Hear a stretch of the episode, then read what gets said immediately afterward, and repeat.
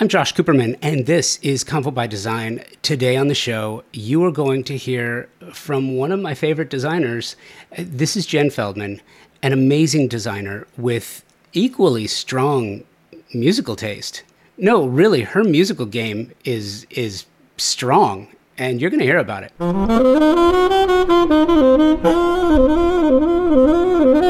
I asked Jenn to send me her artist playlist. Look, I, I, I, love music. You know that. If you listen to the show, you know how much I love music, and I talk about it all the time. So I asked her for her playlist, and she did.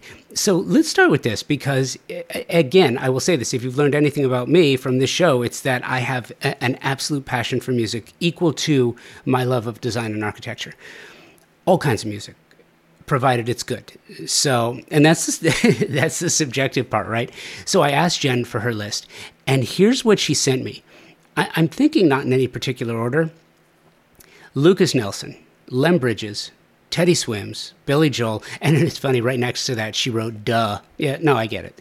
Fleetwood Mac, Notorious B.I.G., Steely Dan, Taylor John Williams, and the Doobie Brothers. A, a side note, by the way, um, every time I hear a Doobie Brothers song or I think about the Doobie Brothers or somebody mentions the, the Doobie Brothers, the first thing I think about is the, the, quote, which Doobie you be?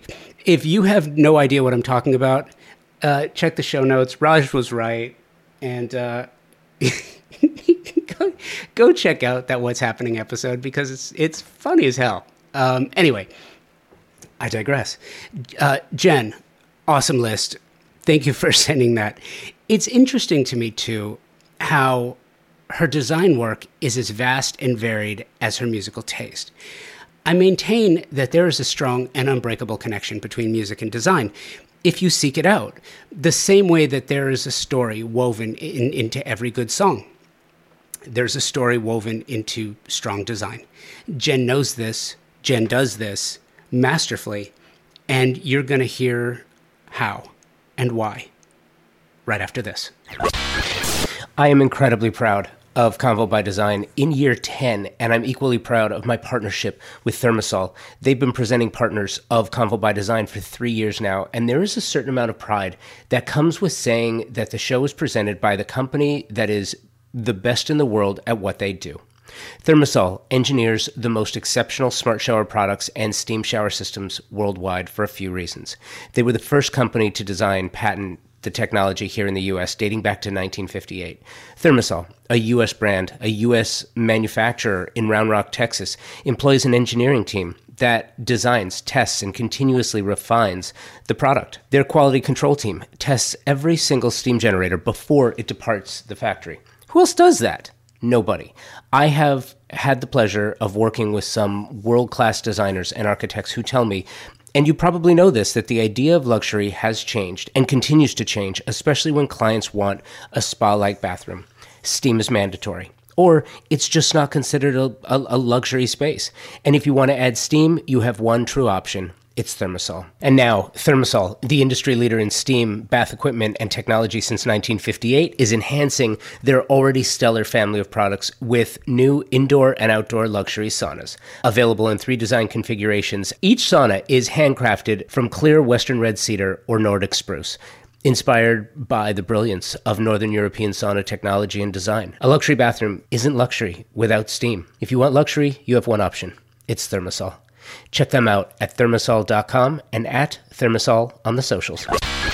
I didn't want to lose the moment. I didn't want to lose that train of thought. Um, it is so funny that you say that. So we're we're talking about living in LA. Yeah. You know what's you know what's really interesting. So I had a conversation with a, a remarkable creative yesterday, and she is in Atlanta and we were talking about the difference between ITP and OTP. In Atlanta, you have inside the perimeter, and uh, OTP uh, is outside the perimeter, and uh, they're uh-huh. very, very different. So we're talking about LA, and you were telling me about your new office, home, what is it called? Uh, yeah, well, we're in finally my, my Jenn Feldman grown up uh, family home in the west side of Los Angeles, Cheviot Hills. Um, yes, that's what I was referring to. That's where I'm talking to you from. And it's so different. Each people think of LA as like one big city, and and I, I relate that to design. LA is not one big city. It's like yeah. 43 boroughs. A hundred, yes yes it's a it's a very big small town i feel that now after many chapters of, of living here it was uh, 18 years for me last week and there's this part of you that says am i still here i can't believe this are we like really rooted here should i be back in ohio you know there's always that dialogue in my head of have we landed here for good and the reality is i'm raising two teenagers here so I'm here. you're you're there. Tell me tell me about the journey. Tell me about Nate and Oprah and oh Ohio oh and God. LA and 2007 leading up to 2008 09 yeah. when everyone thought that the industry was dead because nobody could afford yeah. things at, yeah. at least at a certain clientele level and where you were starting at the time but but the this this wind beneath your sails all at once what was what was that like happening. so it, it's such an interesting multifaceted conversation about really even in 2008 you know i was explaining even to someone yesterday i came from a generation of the 90s we had to have a job to start our lives. And you know it it was never really taught to us that you were allowed to do something that you also were or that you loved like we had hobbies and we went out and had these jobs and they were two very separate things. So as 2008 hit and I was in a very happy, um, you know, career that I had been building for PR, the, world was changing. And I think we all bottomed out with this economy, you know, takeover. And all of a sudden we weren't going to make anything. So what were we doing that we were, you know, really pushing ourselves for when it wasn't really, wasn't really there. So uh, 2007, I sign up for this Oprah contest that I'm kind of horrified that I did because it was very not me to be public about anything that I was doing. And I just kind of took this little gamble. We had just moved to, I just moved to LA two years before, and I ended up winning this contest. And fast forward to Nate Berkus is at my doorstep, November of 2007, and we are literally flown to Oprah, Omni Hotel, uh, all the things. I mean, it was really a, a, a snapshot of just I couldn't believe this was happening to me. And all of a sudden I get a phone call. I love what you did. I win this design contest. I did my first townhouse here in Beverly Hills and no training, no experience. I was not a designer, which was the contest. You know, you weren't professional. And here I was winning this thing. And all of a sudden the universe was coming back to me saying, can you do this for me? And I was like, no, no, no, I have a job. This is what I, this is my hobby. And I said no to everything. And 2008, the show repeats, and my mom in Ohio calls me and says, Your show is on again today. And that's when my husband looked at me and said, This is God giving you a second chance at something. You better take another look at this here. And I dipped my toe into thinking, was I allowed to be able to take a job in interior design? I wasn't formally trained. Was this okay for me? And I took this one little bitty, you could laugh. I'm telling you, Josh, it was this not even the size of this uh, office that I'm sitting in. But to me, it was like being handed the White House. And I took this one little job and I realized very quickly the intuition of what I had was something that I wasn't sure I ever needed to be taught. And then it was that day forward that I honed in and said, I'm going to try doing something that I've known my whole life, but I'm going to study it. I'm going to work even harder. And all these years later, I'm sitting here talking to you with a fully articulated, you know, Los Angeles design studio. It's a really crazy journey of waking up to listen to a calling that was just so innate to who I was and being able to tell myself that I was allowed to change a career for myself. So, so much to unpack. I know, uh, and Oprah changed. Oprah changes lives. let's make okay, sure we hashtag that. Yeah. But, but, wait a minute. So in all fairness, and and by the yeah. way, not not disagreeing with you, um, because what Oprah has done, what's really interesting, because what Oprah has done both publicly and privately, yeah, the things that many people are just not aware of, is is nothing short of remarkable.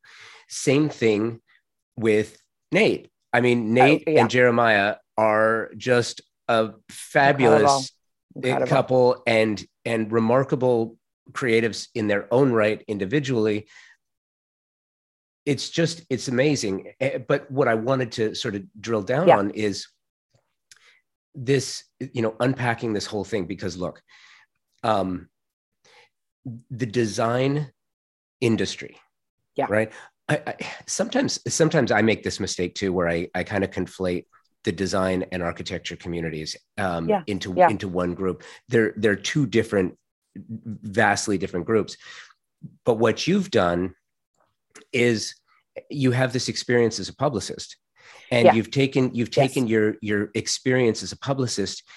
You had an opportunity. You you knew what to do with it when it happened. You you still can't plan it. You still can't make it happen. But when it happened, you were prepared. How did you prepare yourself mentally for that? And what was it aside from the call from your mom that made you say, okay, you know what? Well, the call from your mom, the rerunning of the show, and and your husband's and then a advice. second phone, and and then a second phone call. I think I missed that part. I I you know wanted to pack it in so I didn't overtalk myself on on one very big question, but the phone call, another phone call came in, and this time I was like, okay.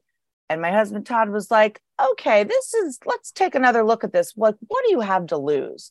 And it was that little push over the cliff of like, are you, are you giving me permission? You know, I, am a very, um, uh, we, I think uh, we're a generation of people that, you know, followed the rules. And, and I think there were a lot of rules back then that were not what this moment in time, you know, now there's, now we're really on the total opposite end of it. But the I always knew how to tell stories and I always knew how to visualize. And it's a really interesting thing going back to my parents. I was like a three year old kid and I was doing these crazy puzzles. And it was like this little mini talent that people would like, you know, my family friends would know. You know, Jenn could sit down and do these puzzles. And it didn't dawn on me till many moons later that the puzzles were a representation of of my life. I I knew how to see things and put them together.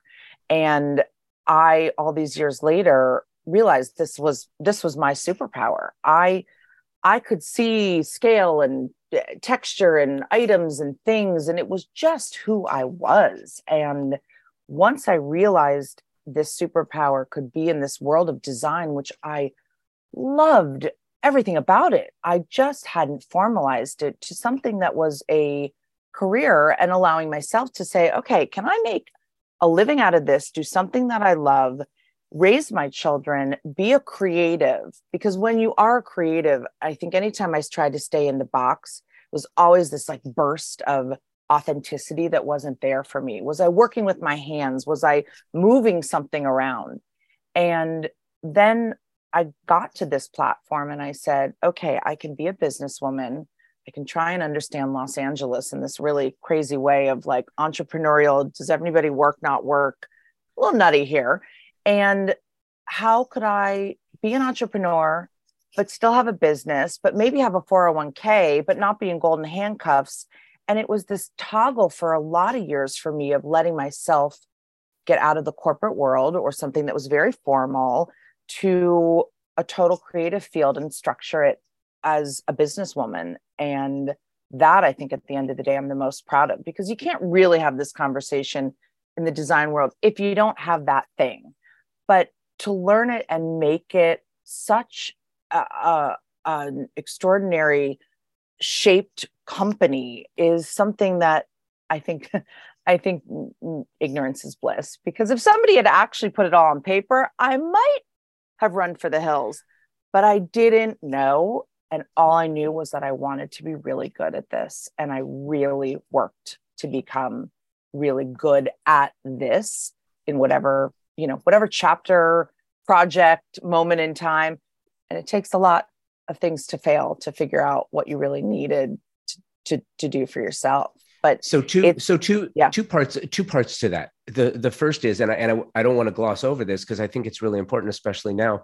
One, did you suffer from imposter syndrome at the start? And if you did, how did you choke that back?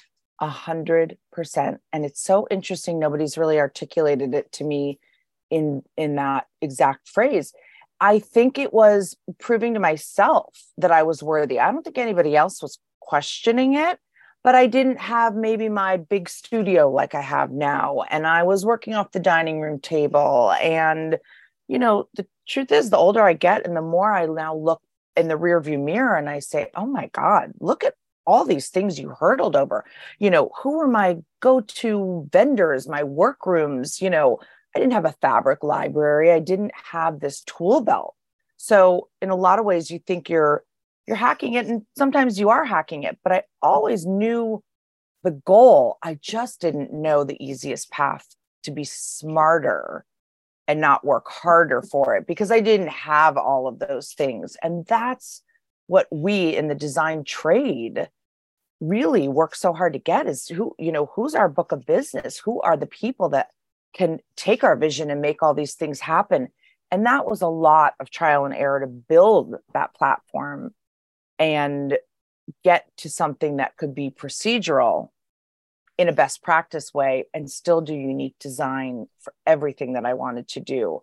That's today's moment in a much bigger platform, but many, many rounds of am I worthy because I didn't apprentice or train under anyone and I think that um, made me feel like maybe I I was had to work a little harder for it. So in along those lines, you know, I, I don't think Oprah necessarily could have been much assistance in that regard, but was Nate?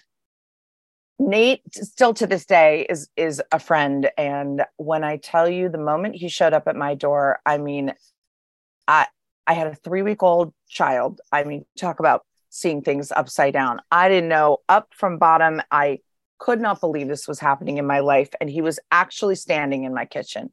And then, you know, uh, five minutes in, we both Midwesterners and we had, you know, a handful of people out of Chicago we both knew. And all of a sudden, it was comfortable because he is the most wonderful and comfortable, authentic um, human. And he was just, I mean, he was so at the top of his game of who was watching him and his career and life just starting.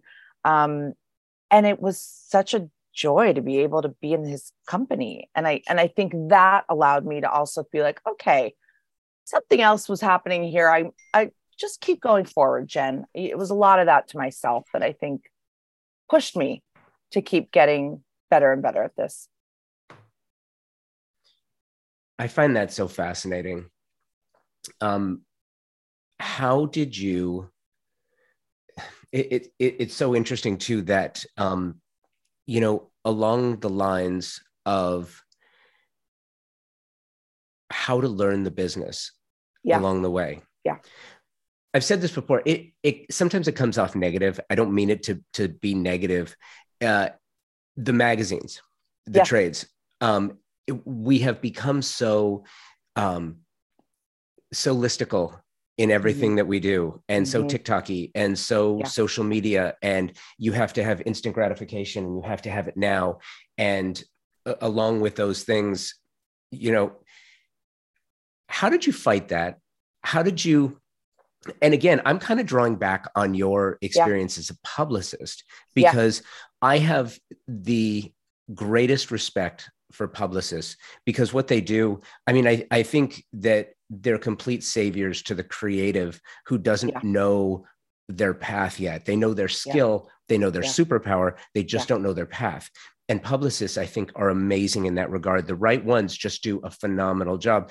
But it's always up to the creative to sort of decide I want to do this, I want to do that, I want to build my firm. Here's who I want to become. How mm-hmm. did you know? Mm-hmm the type of designer because one of the things that i like to do and we're going to do this in a couple of minutes mm-hmm. it is so much fun for me I love to work with creatives. Go to your website and on the podcast, kind of talk through some of your projects because sure. what I find so interesting is that as a designer talks about who they are and where they came from and the the best thing in the world for me is to go look at their work yeah. and to sort of break it apart and take it down and go oh that's where the puzzles come in and oh that's yes. where i totally get it yes. but how did how did you define the type of creative that you wanted to be i i wish it was as conscious of a thought as that question what i think is so interesting about my amalgamation of all these parts is that i would i would often relate it to kind of like the end editorial photo shoot. So I would go into uh, you know, a new project or a new home, and I could, you know, hear a conversation, hear what the client wanted, start to think creatively.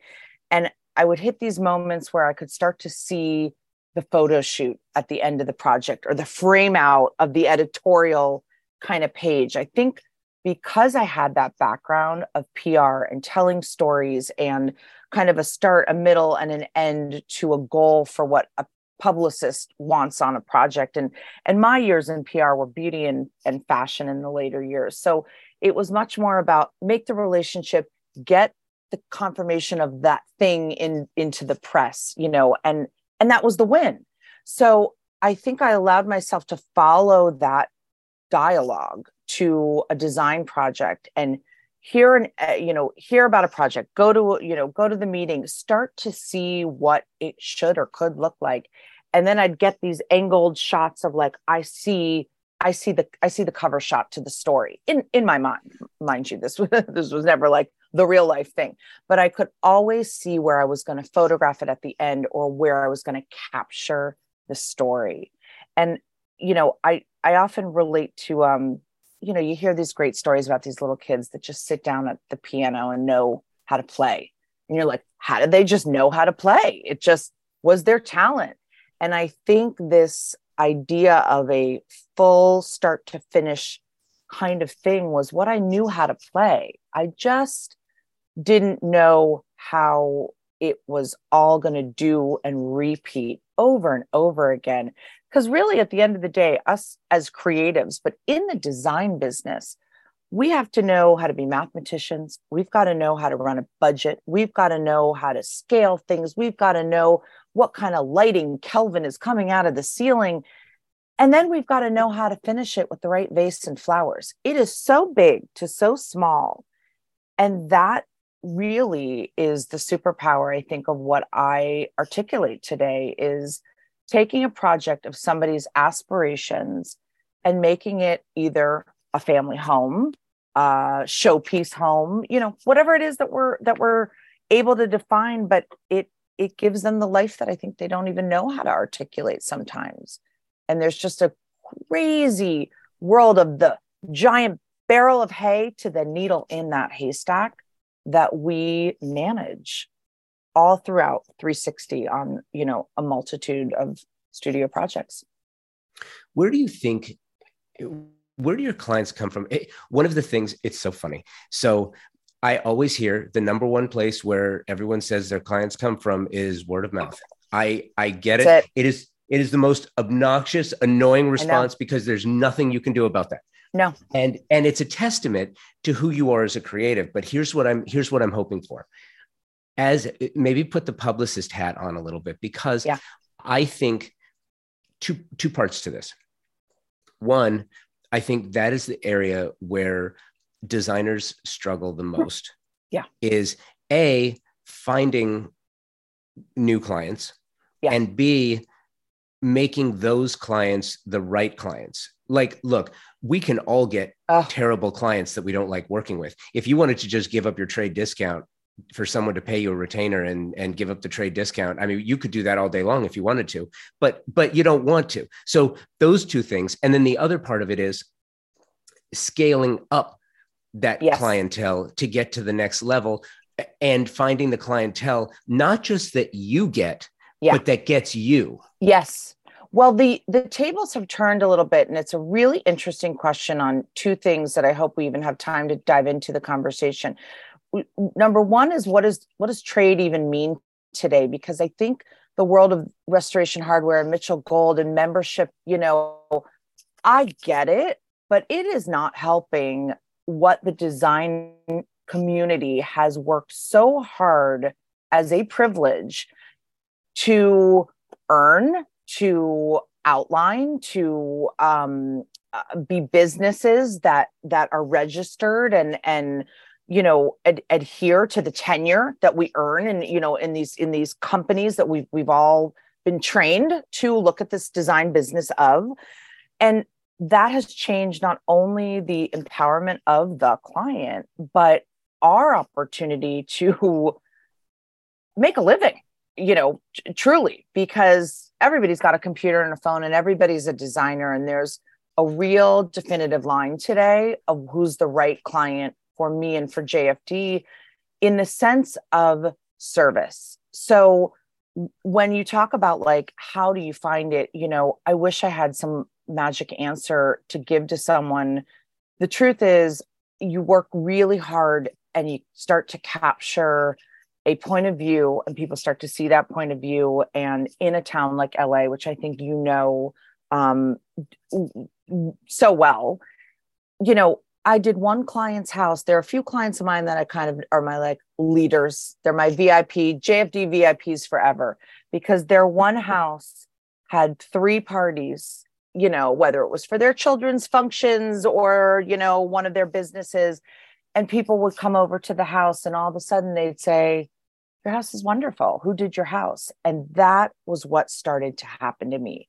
As I got one full home that one full home client turned into an artery of several arteries of opportunity. And that's really how I realized my business started to scale five, six, seven years ago because the jobs had gotten bigger.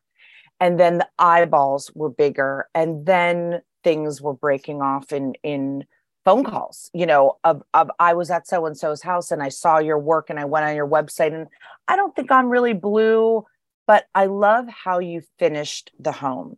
And I remember when the second kind of big client of mine had gone to client one's party and said, They're new friends. I don't know you either, but I loved how this house was finished. It's not really us. And I said, Well, that's good because it's them and it shouldn't be you. But I know what you're trying to say to me, and let's start your conversation. And so that was what started to happen and that started to repeat. And then it was not just jenn was trying to do one job or two jobs. All of a sudden jenn had three jobs or four jobs. And so this the slow glide started to happen you know where all of a sudden it was uh, it was becoming a business. Maybe i needed an assistant. Maybe i needed somebody else.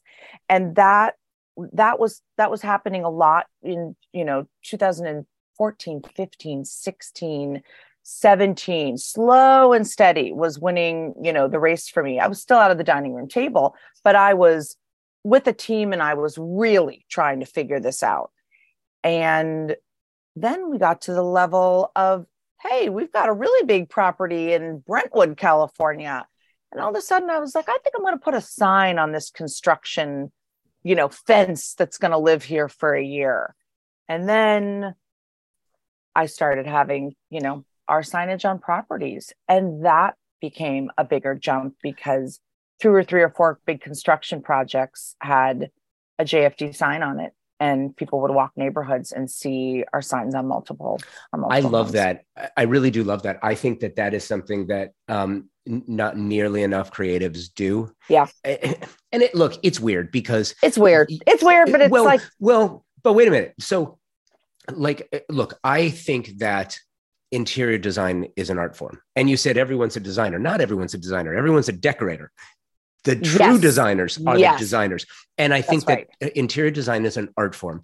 And you would never see a fine artist put their stake in someone's yard like hey you can see my art here. But No. nobody does that. But it's so important. And and i i think that it's a tool that not nearly enough designers utilize. I'm interested to know though i feel like the past three years are a cultural ring on the social tree right Yeah.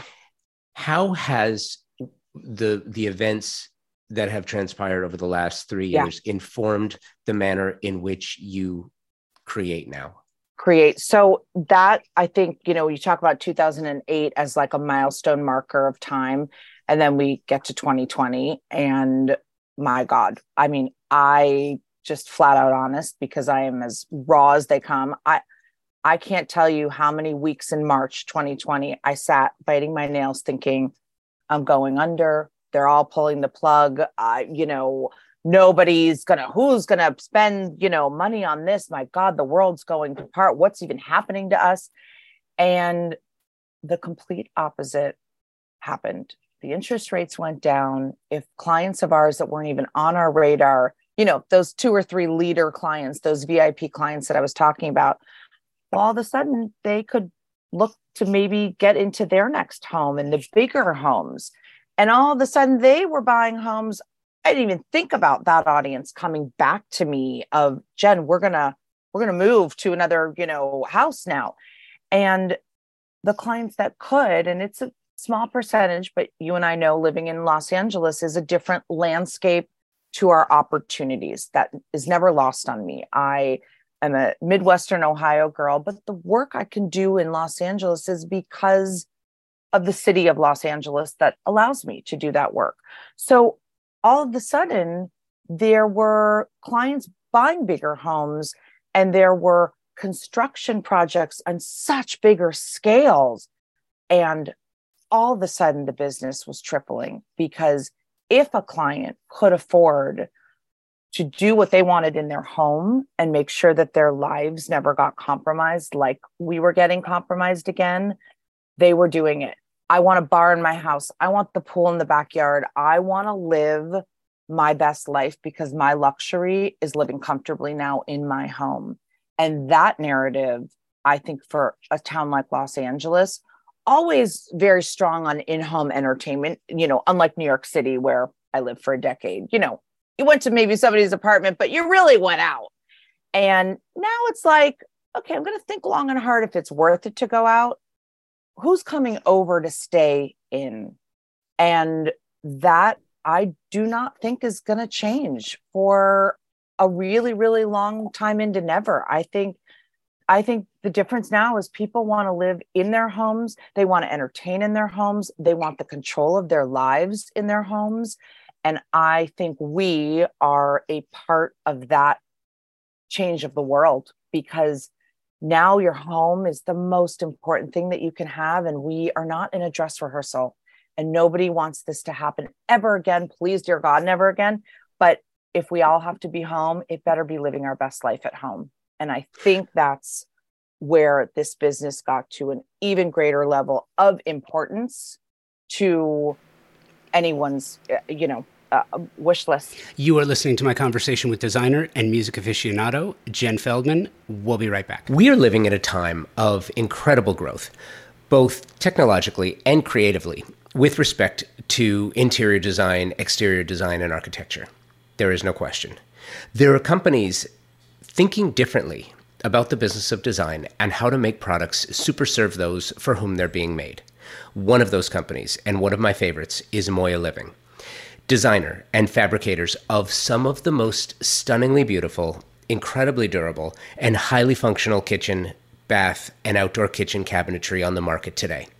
Powder coated steel with stunning lines, vibrant colors to fit any design style or aesthetic. A history of designing cabinetry for the scientific community. So you know it's been tested in some of the truly the most harsh conditions available. Moya O'Neill is the CEO and founder of Moya Living. She's the inspiration behind the design. Designers, their specification process is so simple, it will make your job so much easier. Check them out online through the socials at Moya Living, their website, moyaliving.com, and in the real world, their live kitchen showroom in Fountain Valley, California. Listen, um, to your point, uh, once something happens the first time, yeah. the odds of it happening again are are pretty pretty good. Yeah. This was not the first pandemic. Um, it took a hundred years, but it it took a hundred years, and we got really really lucky because there were other things, swine flu, avian flu. There were other things that just didn't hit our our shores. They hit others, but they didn't hit us. And now that it's happened here, it will happen again. It's yeah. it's a matter of time, and um, because of that, you know, when I think about the the modern and I separate this. I talk to international designers as well. Yeah. But but I I categorize them differently because mm-hmm. uh, the modern American home is different. We we build different, we think different, we mm-hmm. live different. It's just it's very very unique to the country. As as in if you look at some Asian homes, if you look at some European homes, if you look at some you know Mediterranean homes, everyone has their own vibe based on a couple of things.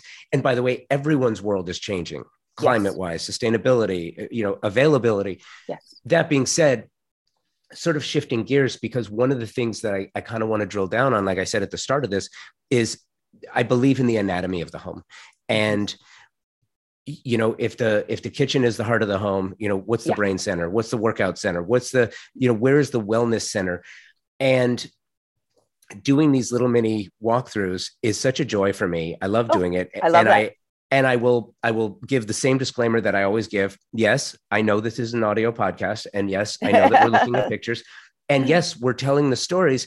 And what I encourage everyone to do is go to Jenn's website, Jenn Feldman Designs plural dot com.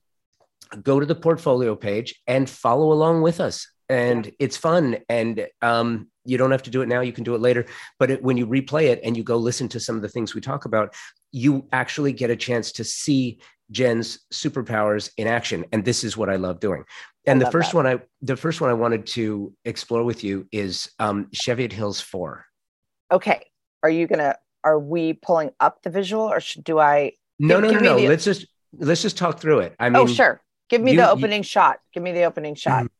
I'm looking it, it, it's on your website. It's the the top line between so you've got three projects. It's the one okay. in the middle and um if I'm looking at the accessories on the third picture in uh, there's a book in the middle called Body of Art and I think that's the only image that I saw that particular book okay. accessorized. And here's while you're pulling it up, here's a couple of things yeah. that I want to point out as it relates to your superpowers. Mm-hmm.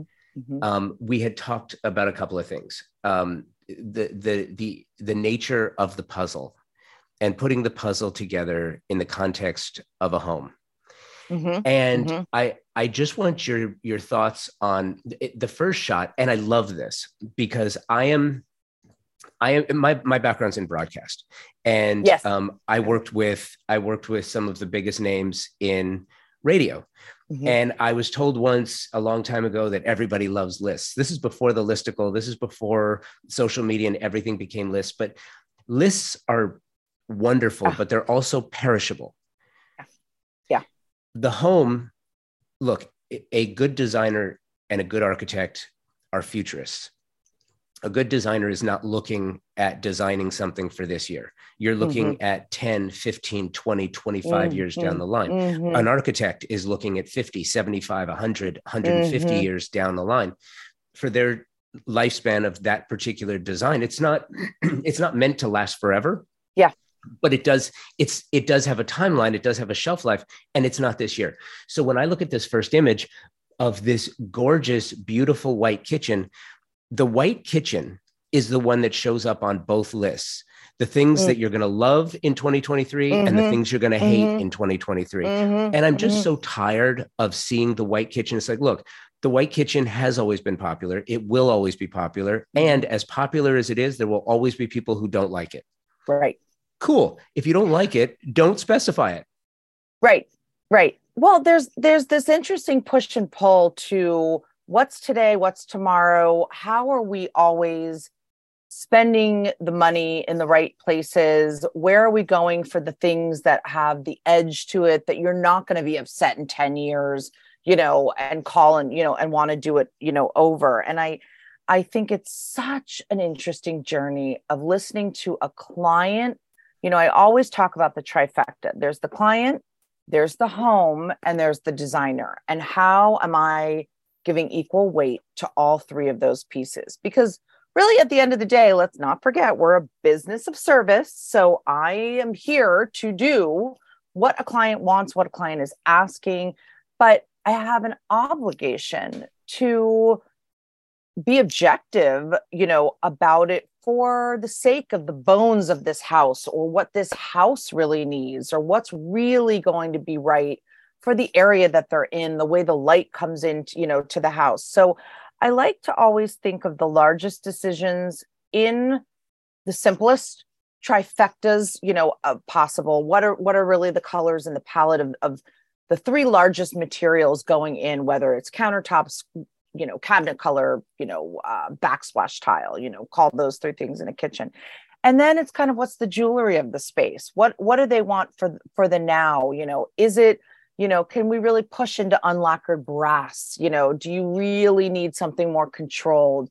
What are your lights you know that kind of frame out the space in a in a way that gives it your personality? So i like to think of those things as not so easy to change in a snap but easier to change than the foundational parts of a home that you really want to make the right investment right away and there's always a little bit of a push and pull you know in that world and and somehow this you know perfect secret sauce comes together of a unique design and i think that's what we look for are those you know those aha moments over and over again where we can bring all of those things together but still have something that's timeless in a way that respects the money being spent on you know on any job you know because these are and let's talk about this there is nothing about this design world that's getting any better. Supply chain might have tapered off, but labor and materials, you know, it's a lot of things to make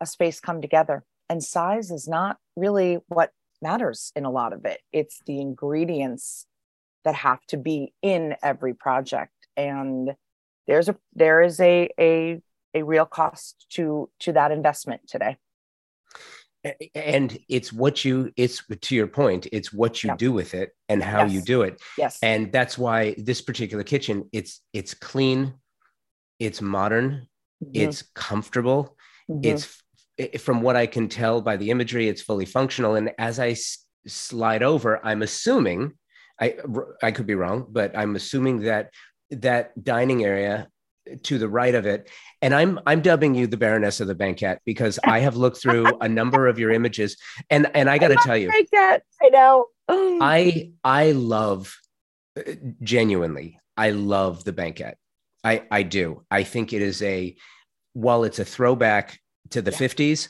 yeah. it's also something that to your point you can have a workroom customize yeah. a gorgeous banquette and it's not only a space saver again to your point yes. but it it can do so much for design and as i look through your projects i i, I see that recurring i i see that recurring yeah. fingerprint and i'm curious yeah. even in your most luxurious projects yeah you're you're finding them there when did you start doing that and is would you consider that to be and again you don't have a style your clients have a style exactly. and your job is to is to is to take what you do and bring it to their style but i, I see it inside i see it outside yes. i see it consistent throughout your design when did you start doing that and and is would you consider that to be something that you you look for actively yeah.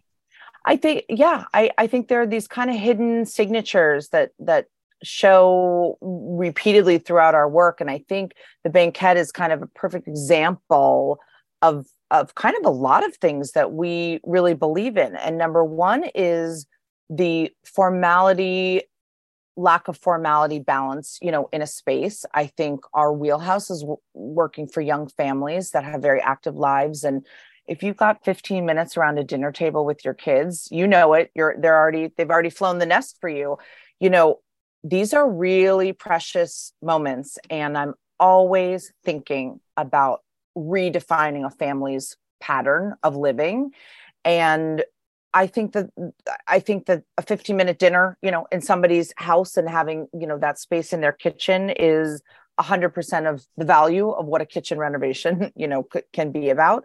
Um, but I, I think the banquette kind of, uh, you know, idea started when we really had to make every inch count. And i think you also know in los angeles i'm very fortunate to work on on large homes but you don't always you don't always get those those large bandwidth spaces. And you know new builds now we talk about our 90% is really the family room kitchen. And they're always you know being combined in in the new build world but anytime we've had a renovation or you know a, an opportunity to redo a space where we can give them an eat-in kitchen um, i think families want to be together but they all you know quote as we're podcasting but they want to be in their separate spaces. And i think we look at a large space for a family and think about the two or three areas that everybody could be in together. If somebody's in the kitchen cooking and somebody's at the banquette working, are we putting outlets in this banquette so they can plug in their laptop?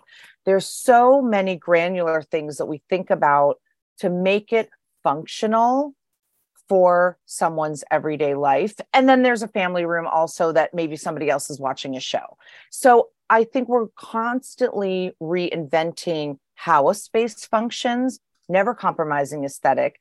And you kind of find these little corners of space because really when you think about the simplicity of just getting an actual chair and leaving a two foot margin for somebody to get in and out of that chair you don't always have it and so i think you've got to really tighten in these spaces to to have the functionality that is a long-term goal for a family and i think that's kind of what that banquette represents is thinking about putting a family first in a contextual way of everyday living and at the same time really maximizing every inch of length or width on you know a space or kitchen to waterfall and make it flow. It's very rhythmic you know i i i think a lot like um like music you know there's an opening chorus uh, or an opening beat there's a repeating chorus and i think we follow those i follow those those movements and i and i think um I, I, I round a space in my mind in that way of high and low up and down what's repeating what what anchors it what's the repeating chorus and i kind of pattern that over and over again. Are you a musician? No but you I just like it. love music. I Love have it. it on all the time. Love it. And it allows me to think I Yeah. don't I, I I would guarantee if you talk to 10 creatives, they'd all have maybe their different answers to it slightly, but I I silence is very loud to me. But when I have music on, I can really get to someplace different creatively. And I think it allows some part of my manic brain to shut off and my concentration to free um, in in some kind of crazy amazing way. I don't even question it anymore. The team knows they're like Jenn's coming, better get that music on. And I in my history of never could probably say I've never done a bookcase without music on to to figure out how it all's supposed to go together. it's funny it not to get too esoteric but uh, that's how i kind of view like uh, also the the application of skill in negative space Yeah. you know it's the Yes. it's kind of the same thing like a a an empty white room can be so loud that it paralyzes some people it's like a blank canvas. I mean, I'm the starving artist. And it's like, if you give me a blank canvas, I'm probably going to just faint or something. I don't know. You know, it's scary. but if you gave me a blank canvas, three glops of paint, two different brushes, um, you know, th- four different palettes to, you know, to start mixing it in two different glasses of water, all of a sudden I'm like, oh, wait, I could take this and this and mix that and go here and it's this you know i often joke i'm like the russell crowe in the beautiful mind you know something's going on in there that i can't really figure out how it comes out on paper but somehow it That's funny. comes out over and over and over that's again yeah that's funny Yeah. well and and from there i kind of wanted to jump to beverly hills one it's the Yeah. it's the last it's the last image okay um, on your portfolio before you get to past projects. And this one is just so vastly different. I Oh. wanted to, it's just, it's, i love this family yes it's, yes. it is a, it is a blast to the senses. I mean, between the Yeah. neon in, in a, you know, on a, on a family room wall to, I, I- it looks like a, a cozy den with the butterfly art. Yes. And then to the, to the, um, to the skateboards, to the art, to, I mean, even the way that you your composition of your images where you had to get the family dog in there I and the know. and the styling of the photography is something that i think is lost on the majority of designers Mm, mm. and i wish it wasn't because it's not just about pretty pictures and it hasn't been Yeah. for quite some time. It's Yeah. about the experience that one has when they live there. Tell me about Beverly Hills One Oh, for whom they it was are- designed Such And- a wonderful family. Yeah. and your your approach to this one because this one is very very different.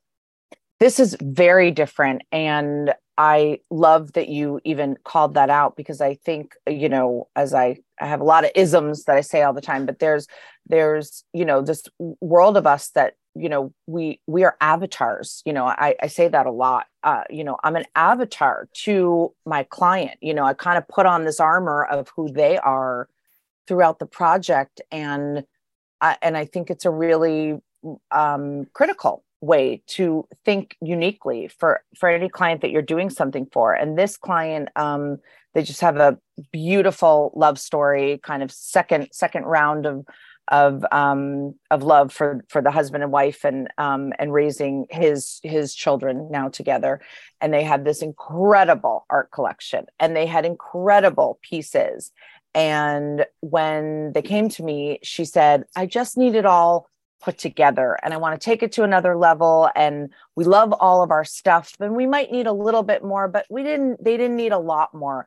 They just needed it to have rhythm and make sense. And so our job you know in that small cozy den was how far could we push you to something really moody and juxtaposing this huge beautiful front living room with this Tracey Emin neon awesome cool sign and these beautiful um pedigree of you know incredible art. And i think this house was such a sculptural restraint for me of minimalism but in a such a um beautifully full way you know? This wasn't about putting more in these spaces. It was about giving space for all these beautiful things to coexist and she was not afraid of color which is something i'm really proud of in in our work overall. But i think um, we just had a had a beautiful opportunity to really take this house to the next level. And and jenn my client was you know what do you think about a black wall here? I love it. What do you think about you know if we hung the skateboards in the hallway? I love it. And so i think she such a fashion forward risk taker to confident confident confident and it was just uh, a fabulous fabulous project Well, I want to go specifically to that to that dark and moody family room. Yeah. Um, so I want to ask you about a couple of the choices you made, uh, because it, it just it works so well, and you could have gone in a couple of different directions, but this one in particular is just so striking to me because you've got the butterfly art, Yeah. and then you've got okay. So are those jellyfish? they are on the on the wallpaper Yeah. no it's actually an uh, it's an Flowers? oversized floral and Okay. we rescaled that wallpaper let's talk about the privileges of the trade we went back to that company and we said we love this can you blow up the pattern like another 40% you know we needed it big. And i think um that damien hirst butterfly was not lost on me. And we said how are we how are we making this art really you know have its moment in this room? And the entire palette came off of falling in love with this inky navy blue you know wallpaper and really changing the scale. And i think it's so important that that part you know my client was very capable of making very stylish choices but the opportunity to get it right right away from a designer point of view on scale on installation you know this is why we have jobs. And these are the details that i think make good to great. And it's not something that you can just do easily you know on your own. So the partnership was really i love this. Let's go in this direction and how far can we push this to uniquely make you know that room what it what it came out to be Yeah. So, but it's interesting because I, it felt it feels different to me. I did not realize that you rescaled the size because I hadn't Yeah. seen floral that big and separate as much as they are. So it kind of looked like jellyfish from It's- this one from this right. one. image. But what I think is so cool too is knowing how the lighting is. So you've got a window on one side behind the sofa, and then you've got the French doors. Um, Yeah. But you used a you used a glossier finish, uh, price probably a semi on the ceiling. Uh, yeah, I you probably are right. I I have to even check the notes, but I think from the look of the photo, that's probably very accurate. Which, yeah, which does something that also I think is you know nine out of ten people yeah. don't notice that, but what it does is it it mimics the the windows and it winds up giving you an additional lighting source without having to put in an additional lighting source well and and let's talk about the the conversation that is probably on every project of of the jfd moody room conversation oh my god jenn you're going to make my room so dark it's going to mm-hmm. be so mm-hmm. dark and i can't yeah and every time i say california we have sunshine 362 days a year it's you know the play and the uh, the the way that light comes into a darker room is so impactful and so uh, and uh, you know full of life in a you know in a way where I think clients can't always understand that. And I would say 9.9 out of 10 times if I push, push, push for a dark room and they say, Oh, I don't know, I don't know. And I say, just trust me. And then at the end of the project, what's your favorite room? You know what I'm going to say, don't you? You know, they'll say that to me and I'll say, it's the dark room, right? Because I think it invokes a feeling. I I say in my opening pitch to probably anybody that asks me to talk, I'm an emotional designer. How do you want to feel? How do you live? You got to let me in. I have to know how you think because my job is translating that feeling and I always say to my team, we've got 30 seconds on a reveal to give them that feeling when they first step into the room. So, how the lights are dimmed on a dark room, on a light room, is the candle lit? What bulb is in that lamp? Because those are the things that invoke the feeling that imprints the way they feel about a client can feel about a space forever. I really believe that. I think you're absolutely right. I, and. I also think, um, gosh, hearing you say it, the the reveal is something that is just all too often uh, glossed. Oh my over. God, Josh, I am like, it's like my Oscars with no camera. I mean, I am so committed to the client reveal moment and what's playing on the playlist and what is their feeling of coming into the home. It's the most magical part of our journey. And it's a hundred percent selfless because I want that client to feel and experience everything that we have worked so hard for in 30 seconds is really what I get to have that moment happen. And there's this profound, you know, emotional thing that happens to me because I'm so high of oh my god i've made it all happen. And you know you never think it's all going to happen. And and then you know we get there. And then you say to yourself oh my god is this my greatest moment artistically? Am i going to get there again? You know i go through these all the time. But the goal for me in every individual client situation is to give them that moment and that joy and that feeling because if they get that it's a very high chance that there's nothing that's really going to move in that room and that's really the win for us you know the things we brought in for them to see that we couldn't really ask permission for that we just knew were needed to be in that space whether it was you know an extra lamp or a you know the coffee table books the accents you know whatever little things um, become the sum of you know all the all those parts you know what I love? We have actually covered everything. Origin oh, story to the reveal. Yeah, yeah. That never happens. That's right. right. That's right. All right. I get see, I'm a storyteller. So I really get to the end of it because that's that's where we get the gratification, right? That's where we get fueled up again to go, okay, I actually know what I'm doing here. I'm not, you know, I'm not a sham. I, I've figured it out. And that's the joy that really keeps me going because it's this is a tough business and yeah. i love yeah. that you poke holes in it i love that we're not being secretive about you know this it's hard jobs are hard life is hard things yeah. are hard but i get to go into work every day my own, you know, rules for myself, my own company, my own playlist, my own, you know, office. And, and I get to be on this journey. And I'm so grateful that I found this in my late 30s to be able to become something else. And it's just, it's the greatest thing that I never knew was going to happen. I, I love that too, and I'm gonna I'm gonna ask you for a favor. Um, as I I've got a couple of a while until I publish this, but would you do me a favor? Yeah. I'll date it. Will you send me your top 10 playlist right now? I, I mean, like not right now, but like what you're listening to right now. I would love to know your playlist. Yes, I will. Thank you. I love and, that. And thank you for doing this. This was an absolute joy on my part. I, I love what you do, and I really appreciate the time. I thank you for inviting me to your party. I love that you do this and it's your passion. And I hope it's the first of many because I would love to talk to you always.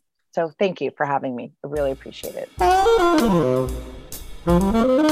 Design Hardware's newly remodeled showroom is where you will find a gallery style space with a thoughtful display of products, purposefully positioned to allow unbridled exploration and discovery. High end faucets, luxury tile, Natural stone, wood floors, and bespoke hardware selections are presented in a holistic manner, strategically arranged to stimulate creativity and transition your vision from the conceptual stage to a fully realized space. Conveniently located, free parking available. Stop by to find your inspiration. Collect samples, get expert advice, and tackle everything on your shopping list all in one place. Visit them online at designhardware.com or in the real world, 6053 West 3rd Street in Los Angeles. Thank you, Jenn, for the time the playlist and the chat. Thank you to my partners and sponsors, ThermaSol, Moya Living, and Design Hardware. I truly appreciate the partnership. And thank you for listening, downloading, and subscribing to the podcast. Please make sure you are subscribed so you get every episode the moment uh, every new episode is published. And also, I I love I've I've said this a hundred times. No, literally, I've said this probably three hundred times. Thank you for the emails and the uh, guest submissions and show ideas. Love them. Please keep them coming. Email is convobydesign at outlook.com and on Instagram at convobydesign, convo by design with an X. Thanks for listening. Until next week, be well and take today first.